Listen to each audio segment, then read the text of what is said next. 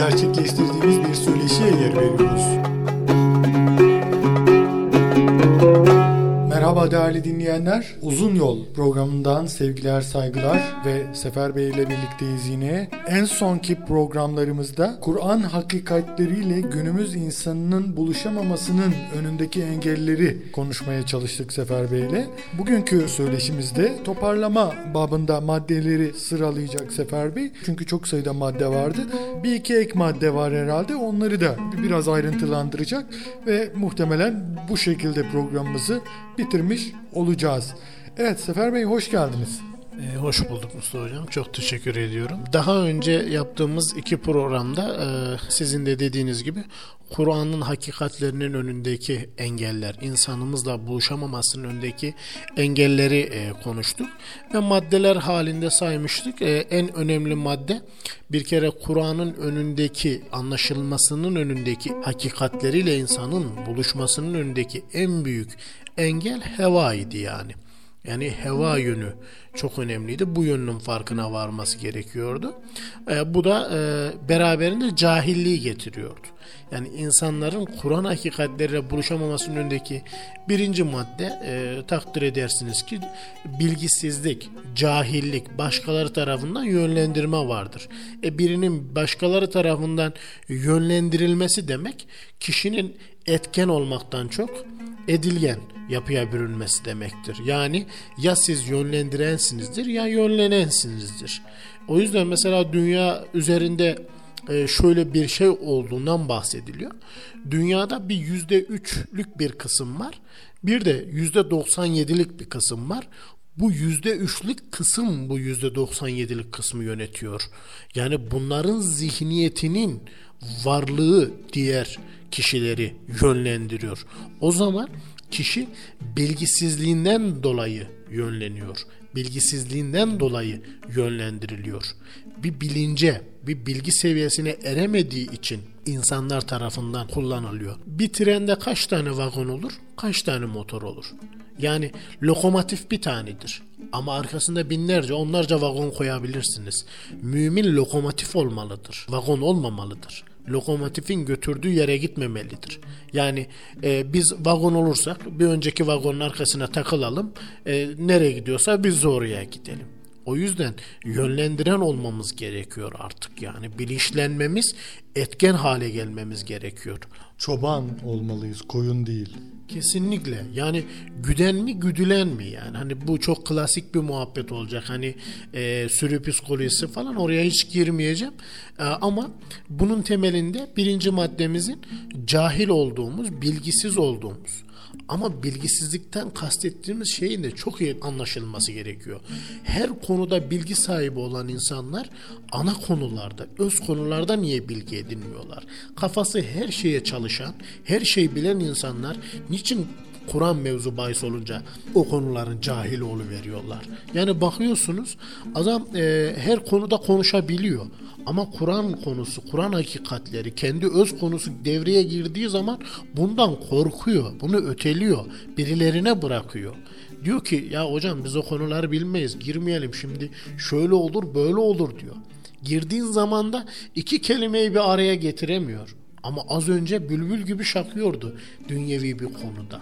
Yani şunu diyemeyiz hocam çok üzücü olur. Günde 6 saatini 7 saatini televizyon ekranına verip medya alanında uzman olmuş dizi sektirmeyen bir insanın kendi öz hakikatleriyle alakalı konuda bir saatini ayıramaması ya da başka alanlarda kariyer elde etmek için bir İngilizce öğrenmek için bir yılını veren, dört yılını veren bir insanın kendi öz hakikatleriyle alakalı günde bir saatini ayıramaması bırakın ilah zaviyesinden Allah zaviyesinden haşa bakamayız insan zaviyesinden bile bir adaletsizliktir yani. Yani kendi kazancı için, kariyeri için, yaşamındaki başka insanlar gözündeki statüsü için bile tırnaklarıyla kazıya kazıya bir yerlere gelen bir insanın kendi öz ana hakikati için mesai harcamaması, bu konuda cahil olmasının hiçbir açıklaması olamaz. Neden? Yalnızca televizyonlardaki efendim soru cevap, hocaların soru cevabı ya da internetlerdeki klasik soru cevaplarını inanç zanneden insanlar aldanıyorlardır. Ezberci bir zihniyet. Ezberci bir zihniyet. Birinci şıkkımızda bunun üzerinde çok durduk. İkinci şıkkımızda dedik ki davetçinin metot sıkıntısı yaşadığını.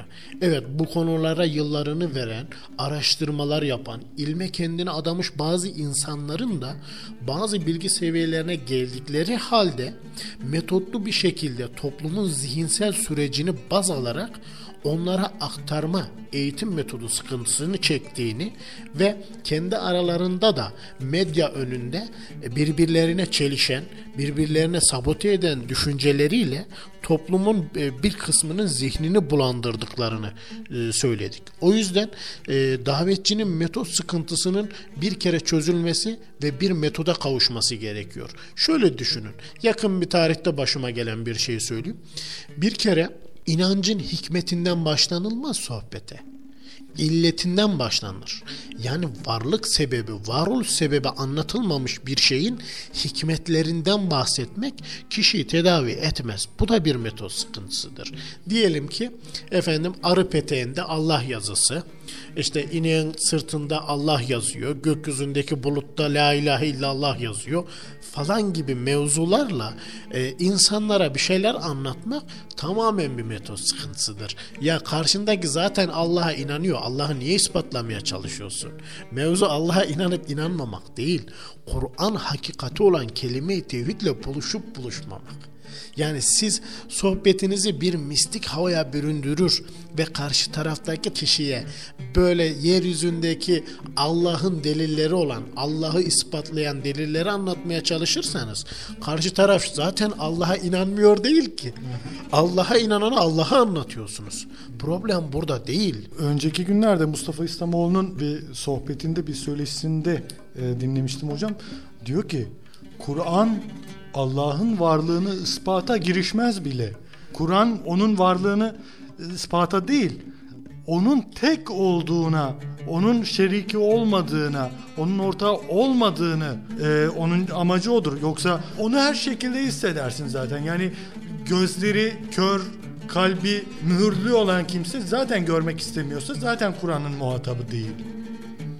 E, burada e, müthiş bir yere dokundunuz. Allah razı olsun. Yani Allah'ın varlığını e, kabul eden insanların ayağının kaydığı nokta çok önemli. Yahu nerede insanların ayağı kayıyor? Allah'ın ilahlığını, Rabliğini, melikliğini kavrama noktasında insanların ayağı kayıyor.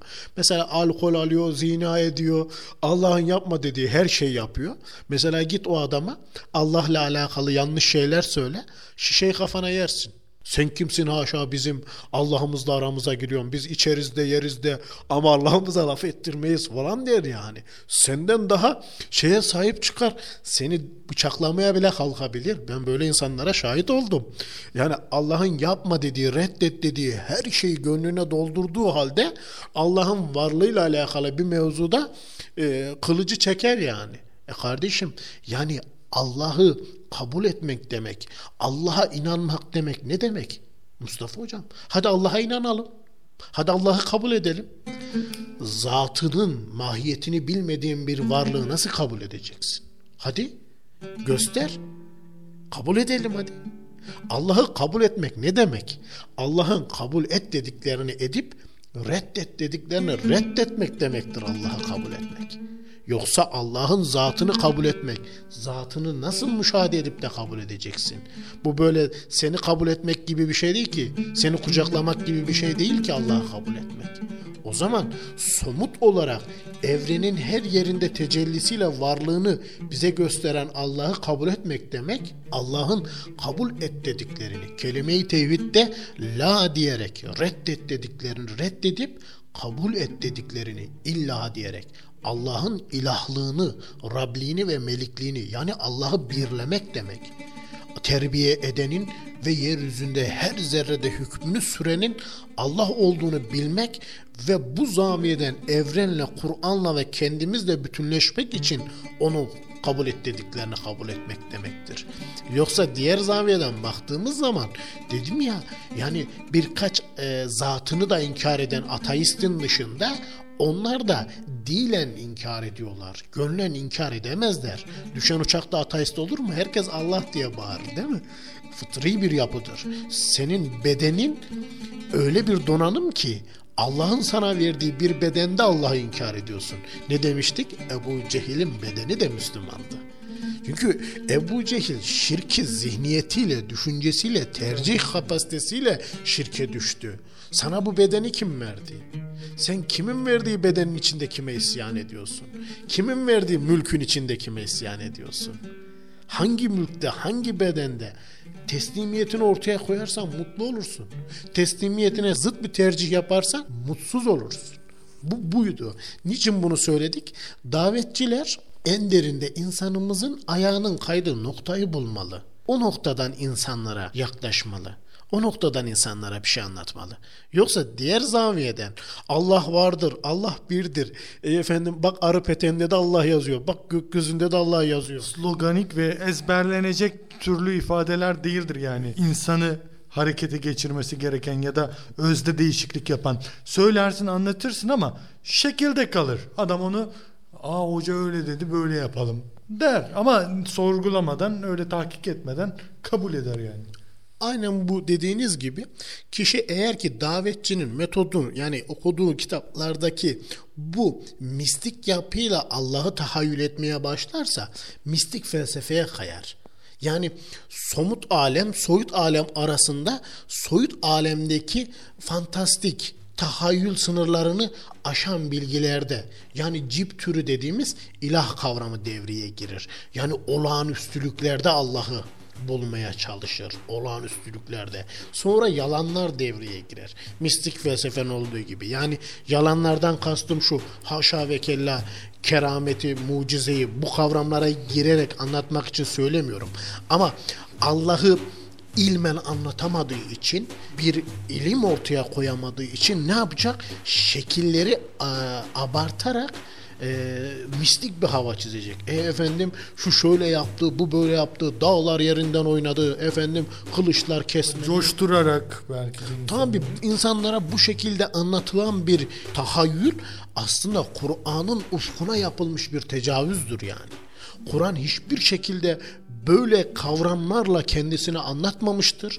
Allah hiçbir şekilde bu şekilde kendisini anlatmamıştır. Yani damardan girme diye tabir edilir yani. Değildir. Heyecana bakan, coşkuya bakan, mistiklik ve tahayyül sınırlarındaki olağanüstülüklerle Allah'ı kabul etmeni istemiyordur Allah. Öyle olmuş olsaydı benim peygamberim diyor ki ben de sizin gibi bir beşerim. Yani bakın lütfen beşerim diyor. Yani biz onun biliyoruz ki peygamber olduğunu ama o kendisini diğer insanlardan üstün tutan, olağanüstülükleri elinde tutan bir peygamber olarak hiçbir zaman yansıtmamıştı. Hatırlarsanız Hazreti Ebu Bekir'in sözünü kim peygamber ölmedi dediyse Hazreti Muhammed ölmüştür diyor değil mi? Kim de onun getirdiğine, ufkuna talipse o ölmez, o yaşar. Niçin bunları söylüyoruz? Yahu öyle şeyler var ki benim peygamberimin oturduğu bir meclise bir grup giriyor ve peygamberimiz orada olduğu halde gelen kavim bakıyor bakıyor peygamberi ayırt edemiyor diğer sahabelerden, diğer insanlardan. Ve diyor ki peygamberiniz kim yani biz onu görmeye geldik. Yani hanginiz Muhammed diyor yani. Şimdi e, böyle deyince biz şunu anlıyoruz. Demek ki Peygamber Efendimiz bulunduğu bir ortamda kendi arkadaş ve dostlarından farklı bir yapıda değil. Onlardan birisi. Yaşantısıyla onlara benziyor. Niçin bunları anlatıyorum? Bakın arkadaşlar arasındaki peygamberin yeri çok ayrıdır. Ama peygamber yaşantısıyla efendim farklı bir yapısı yoktur. Bunu neden anlatıyorum? Ama günümüze bakıyorsunuz bir şeyh, bir e, efendim mürşit bir ortamda girdiğiniz zaman onu bilmemenize imkan var mı Mustafa Hocam? Hele ki onu bir de müridinin dilinden dinleyiverin bakayım.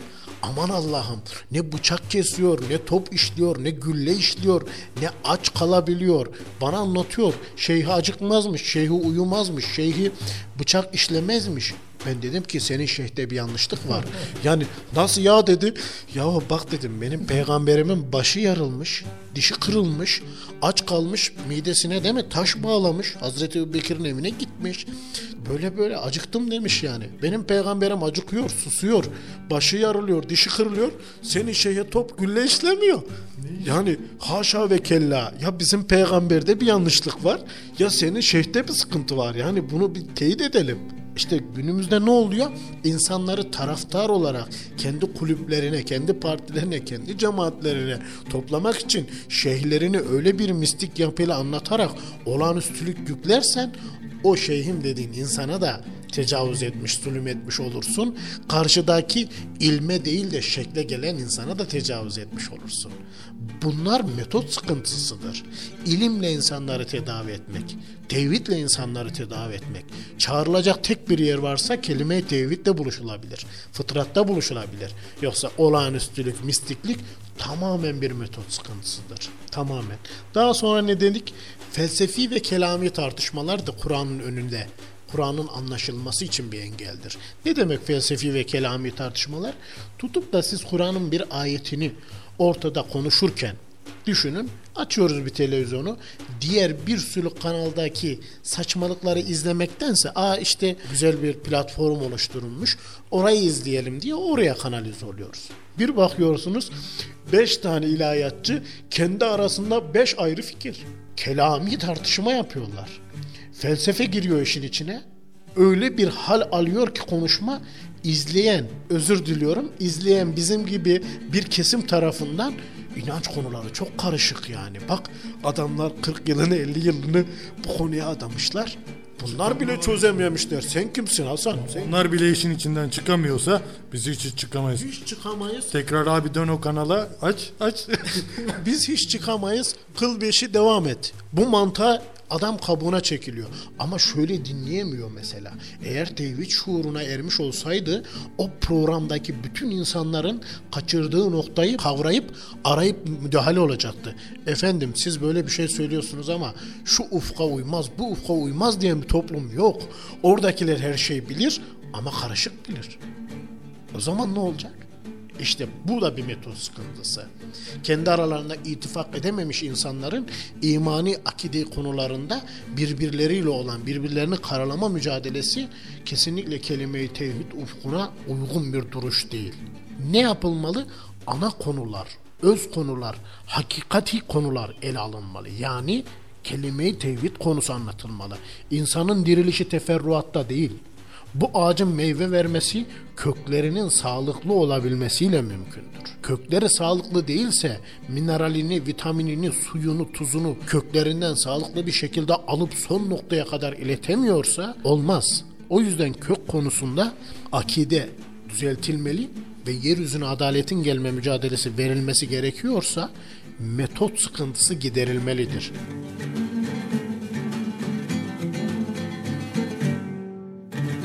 Diğer maddemiz eski Türk inanışlarının kalıntısı, geleneğin ve atalar dininin mirası.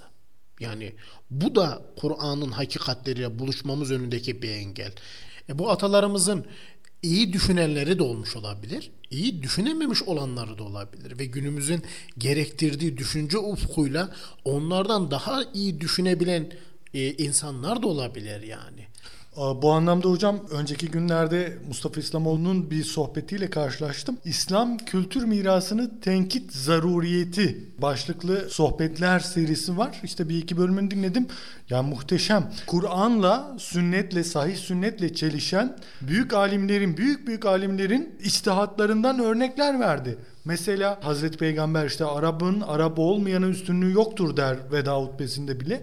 İşte ama onların uygulamalarda bazı yanlışlıklar yaptıklarını örneklerle e, sundu. E şimdi biz bu durumda onları hatasız kabul edersek Kur'an'a ve sahih sünnet Hazreti Peygamber'e uymamış oluruz. Rehberimiz o, o olması gerekirken biz tutup da işte büyük İslam alimidir diye onu öncelersek burada da bir sıkıntı var. Yahut da mesela ülkemizin başbakanı, cumhurbaşkanı ya da bilmem babamız, dedemiz, atamız böyle dedi diye onu Kur'an'ın önünde kabul edeceksek bu da bir sıkıntı, bir yanlış.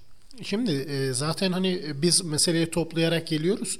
Bu toplayarak gelmemizden de anlaşılacağı gibi ilk maddemiz cahillikti yani bilgisizlikti. Yani insanların e, Kur'an'ın ana hakikati olan tevhidle buluşamamasının önündeki engel noktasında eğer cahilliği alıyorsa bunu tenkit edebilecek bir donanımı da yok. Bırakın kendi atasını tenkit etmeyi, kültürle vahiy arasındaki çizgiyi bile ayırt edemiyor. Yani neyin kültürden gelip gelenekten, örf ve adetlerden geldiğini, neyin ise ayet hadis olduğunu ayırt edebilecek bir bilgi birikimi bile yok ki o doğrultuda bir mücadele vermesi ortaya çıksın. O yüzden sizin dediğiniz çok güzel, e, verdiğiniz hocamızın örneği de çok güzel. Yani e, miras kutsanmaz. Hangi anlamda? Kültürden oluşmuş, birikimden, gelenekten oluşmuş mirası vahiy ile eşdeğer tutamayız. Yani Kur'an'la, peygamberle eşdeğer tutamayız. Kutsallarımız bizim bellidir. Onun dışında e, her şeyde yanlış olma payı, her şeyde insan elinin ve zihninin karıştığı her şeyde yanılma payı vardır ki bu payı dile getirmemizin sebebi de şu. Özde olan tevhid bilgisine erişemediğimiz için teferruattaki bilgilerde ittifak etme olasılığı yoktur zaten. Şöyle düşünün e, Mustafa Hocam, Peygamber Efendimiz vefat ettikten hemen sonra yani hemen sonradan kastım anlıyorsunuz kaç bin tane Müslüman birbirine girmiş ve birbirini öldürmüştür. Bunun temelinde Emeviler döneminde değil mi? yani Muaviye, Yezid, Emeviler dönemi yani bu zaviyeden bakılınca o dönemde Allah'tan başka ilah olmadığı hakikatinde mi ittifak edemediler? Ya da Muha- Peygamber Efendimizin Resul olmadığı konusunda mı ittifak edemediler? Problem neydi? Mezhep çatışmalarıydı. Bilgi farklılıkları, kültür uyuşmazlıkları, mücadele, kavganın sebebi neydi yani? Sebebi ne Allah'ın ilahlığı ne de Peygamberimizin e, Resullüğüydü yani. Hilafeti elde etme çabaları derdi. Tabii yani buralardan bakınca e, neleri tartışıyoruz, nelerde ittifak etmeye çalışıyoruz çok önemli. Biz Allah'tan başka ilah olmadığı hakikati olan kelime-i tevhidde ittifak edip insanların zihnine, gönlüne ve davranışlarına bu hakikati yerleştirebiliriz. Bu anlatılmadan üzerine anlatılacak bilgiler kaygan bir zemine bina yapmak gibidir yani. Buzun üzerine bina yapıyorsunuz. Bu çok da akıllıca bir şey değil. Önce ana hakikat oturmadan teferruatta uzmanlaşmanın ki böyle bir uzmanlık olamaz. Çünkü e, bir ayağını sabitlemeden diğer ayağının geziyor olması diğer ayağın bir gün sabitlenir ana ayağın geziyor olmasına döner yani. Bu çok önemli. Hani mesela küçükken çocukken ilkokulda e, pergel kullanacak oluruz. Pergelin sivri tarafını bir yere takardık. Kalemi çevirmemiz gerekirdi. Ama kalem bir yere takılırdı. Sivri tarafını çevirirdik. Yani ana olan tarafını sabitlemeden teferruat tarafının e, sağlıklı bir şekilde gezebilmesinin mümkün değildi. Hani Mevlana'nın dediği gibi bir ayağım sabitken diğer ayağım dünyayı dolaşır. Ama diğer ayağı dünyayı dolaşsa da sabit olan bir ayağı vardı onun yani. Kelime-i tevhid bir ayağın sabitlenmesi, öbür ayağın kültürler arası atlasta gezmesi demekti. Yani kültür demek e, es geçilecek bir şey değil. Tabii ki her insanın yaşam şartı, efendim tabiat şartları falan olacaktır. Ama bütün bu yaşanmışlıkları hangi kalıba döküyoruz? Hangi kalıpta eritiyoruz? Sonra ne oluyor? Tek bir ilahın, tek bir Rabbin, tek bir melekin kulları olmaktan çıkıyoruz. Ne oluyor? Herkes kendi kültürünün, kendi e, düşünce atmosferinin ilahını üretiyor. Şu anda yeryüzünde ilah edinilmemiş bir cisim kalmamış. İlah edinilmemiş bir cisim kalmamış. Fareler de dahil. İnekler de dahil. Yani insanlar ilah kavramını, hakikatini eremedikleri zaman 1400 yıl önceki efendim helvaya tapılan müşriklerin şirk koştuğunu düşünüyorlar. Günümüzde hala ineğe tapan insan var dediğin zaman yani helvaya tapan insanla ilişkilendir 1400 yıl sonra. Ya da ilah kavramı temelinde nelerin ilah olabileceğini iyi bil. Şimdi mesela e, konumuz ne? Kur'an'ın hakikatinin anlaşılmasının öndeki engeller ise ilah kavramı anlaşılmadan bu ana hakikat olan tevhid kavramı da anlaşılmayacaktır. Neydi mesela ne anlatıyoruz? Ataların mirasının içerisinde o kadar çok çip türünden ilah edinilmiş ki yani düşündüğünüz zaman o ifade niye kullanılmış? O gelenek niye oluşturulmuş? Ya bakıyorsunuz burada hani türbelere bir şeyler bağlamaktan, efendim mum yakmaktan, yanlış kurban kesme anlayışından, insanların olağanüstü güçlerden korkma, başka güçlerden yardım dileme, şeyhlere, müritlere gidip onların tükürüğüyle şifaya erişme durumları bakıyorsunuz. Yani benim kendi ailemden bile anlatıyorum defalarca mesela. Hani dedelerimizin, ninelerimizin efendim bir yerde yatırımı ne varmış oraya beni götürecekler ben orada iyileşeceğim. Şimdi sen Allah'a ait bir gücü bir ağaca, bir beze, bir inşaata veriyorsun ve bu biz dedemizden böyle gördük. E efendim şunu götürdük iyileşti, bunu götürdük iyileşti. İlah anlayışının parçalanmasına o kadar örnek var ki bu mevzuya şu anki dakikamız yetmez yani.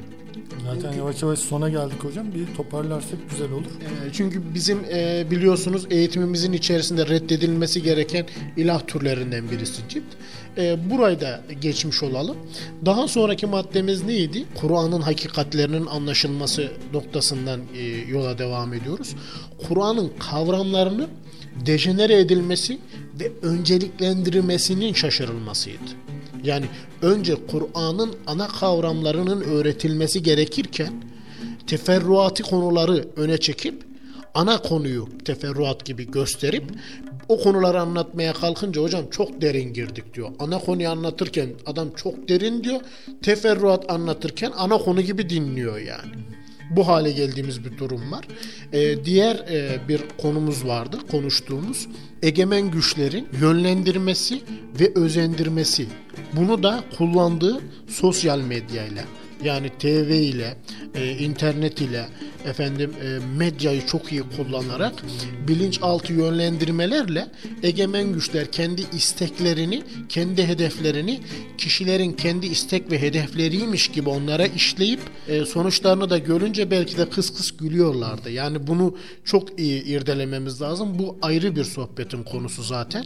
Yönlendirme ve özendirme. Zaten bu yönlendirme ve özendirmenin sonucunda Müslümanım diyenlerin aşağılık kompleksi yaşaması ve bu kompleksle kendine güvensizliği oluşuyordu. Niye? Eğer ki çağı yakalamak kendini kaybetmekse bence çağı yakalamamak, ötelemek lazım yani. Çünkü senin oluşturmadığın bir çağı yakalamaya çalışıyorsun. Senin zihniyetinde, senin düşüncende, senin bilincinde insanların oluşturduğu bir çağ olursa yakalarsın. Ama senin zihniyetinin, senin ufkunun oluşturmadığı, senin olmayan bir yapının oluşturduğu çağı yakalamak kendini kaybetmektir yani. Buradan baktığımız zaman o ifadeyi de mercek altına alabiliriz. Çok iyi irdeleyebiliriz. Yani bu ne demek çağ yakalamak? Bunun getirdiği yani TV'nin, internetin ve medyanın egemen güçlerin yönlendirmesiyle organizasyonunun sonucunda gelen bir durumda bilgi kirliliği. Gereksiz konuşma ve gereksiz yayın. Ya bu da ne oluyor?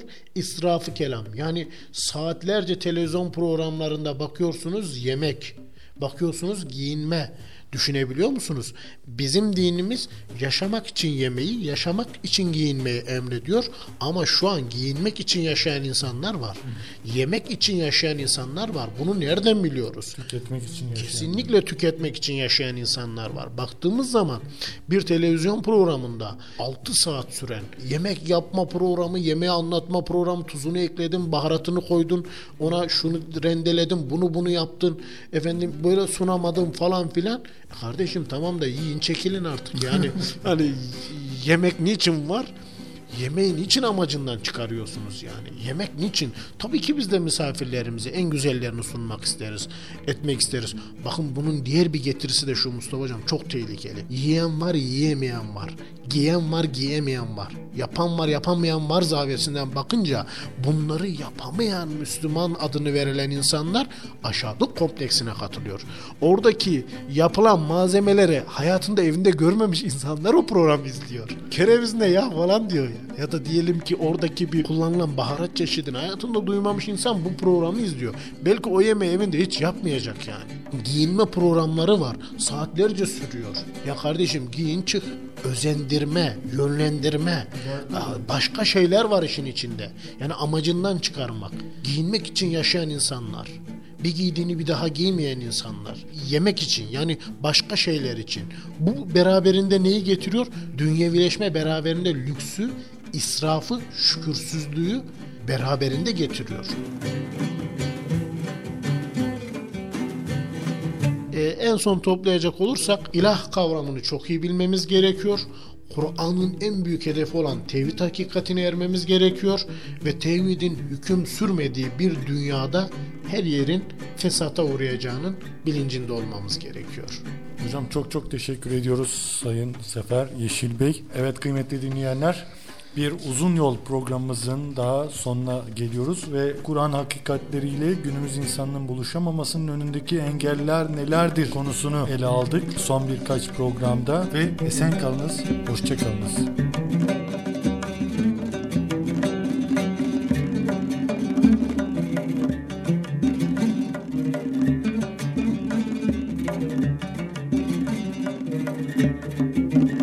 www mbirgin.com Enlem mi boylam 55 Mart 2013 bitti. Esen kalınız.